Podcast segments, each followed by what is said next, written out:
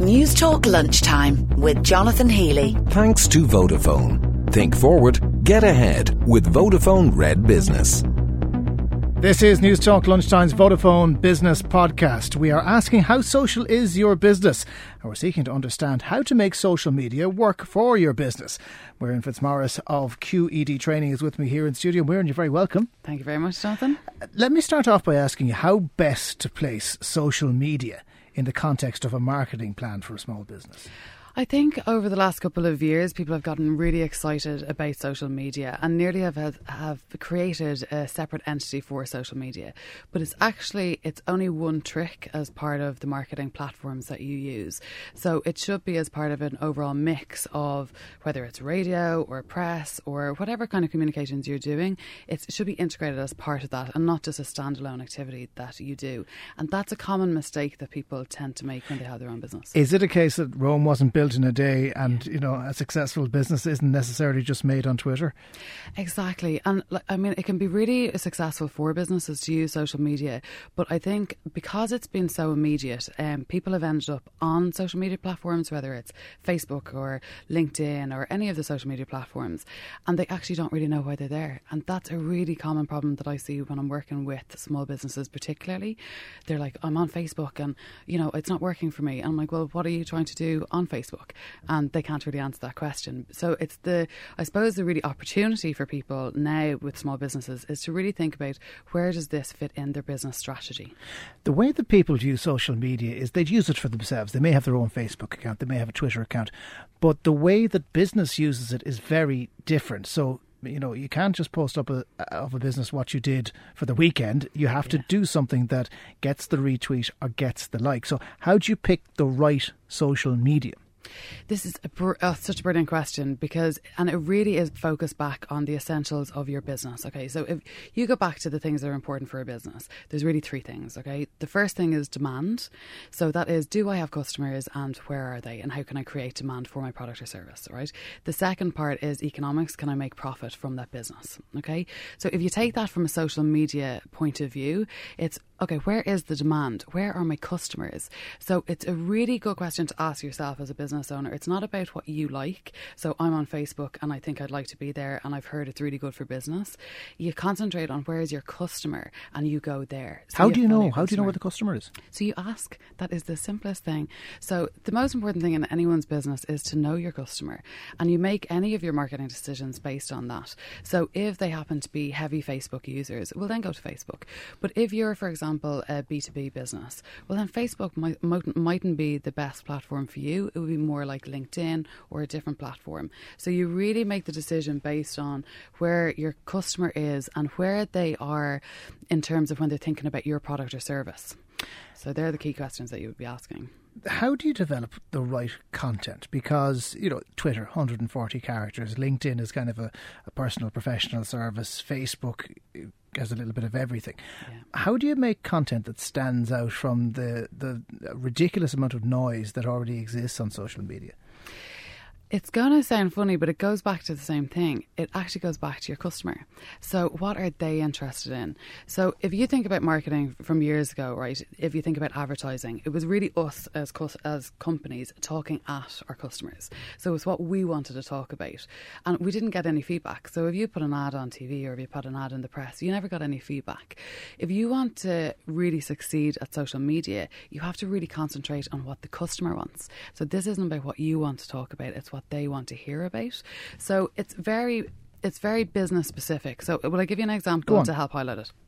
So I work with a, a, company and they are a sporting organisation. So they do they run a sports event each year and it's for charity. So there's a, and it's particularly the audience is female.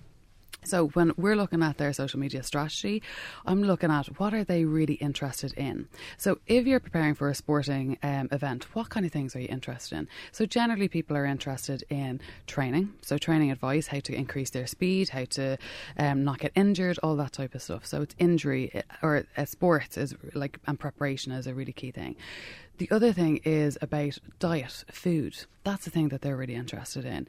They're interested in about motivation, how to keep motivated, how to set goals, all that type of thing. And they're also interested in being rewarded. So when you're creating your content for that customer and for that brand, they're the kind of things that you look at. What are my customer interested in? And then you tailor your message around that. There's there's two points I want to raise with you. First Yeah. of all, it's being likable and how Yeah. important it is to be likable, and I mean that in the Facebook and the plain English sense. Yeah. But the other thing I want to talk to you about is how social media is a two-way street and how important it is to engage with people who've gone to the trouble of maybe saying something nice or indeed something negative about you on, on, on social media.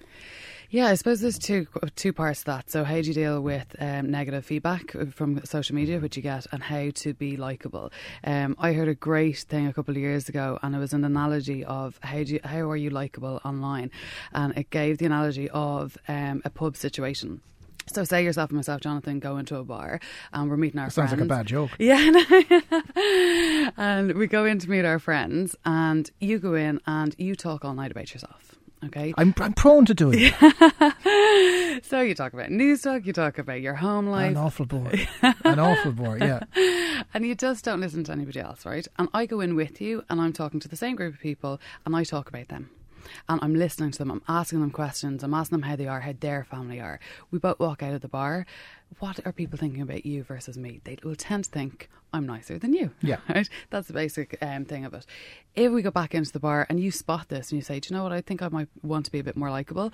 And you start you start asking questions. And then you decide, you look at the barman and you give him a nod and you say, Do you know what? I'll buy a round of drinks for everybody. And everybody likes you. Everybody likes you. And is that the same thing about in- interactivity? And, you know, if you ignore people, Yeah. you run the risk of not being liked. Yeah, exactly. And it's just it's you're simply online. The behavior doesn't really change. You you have to act likable in order to be liked.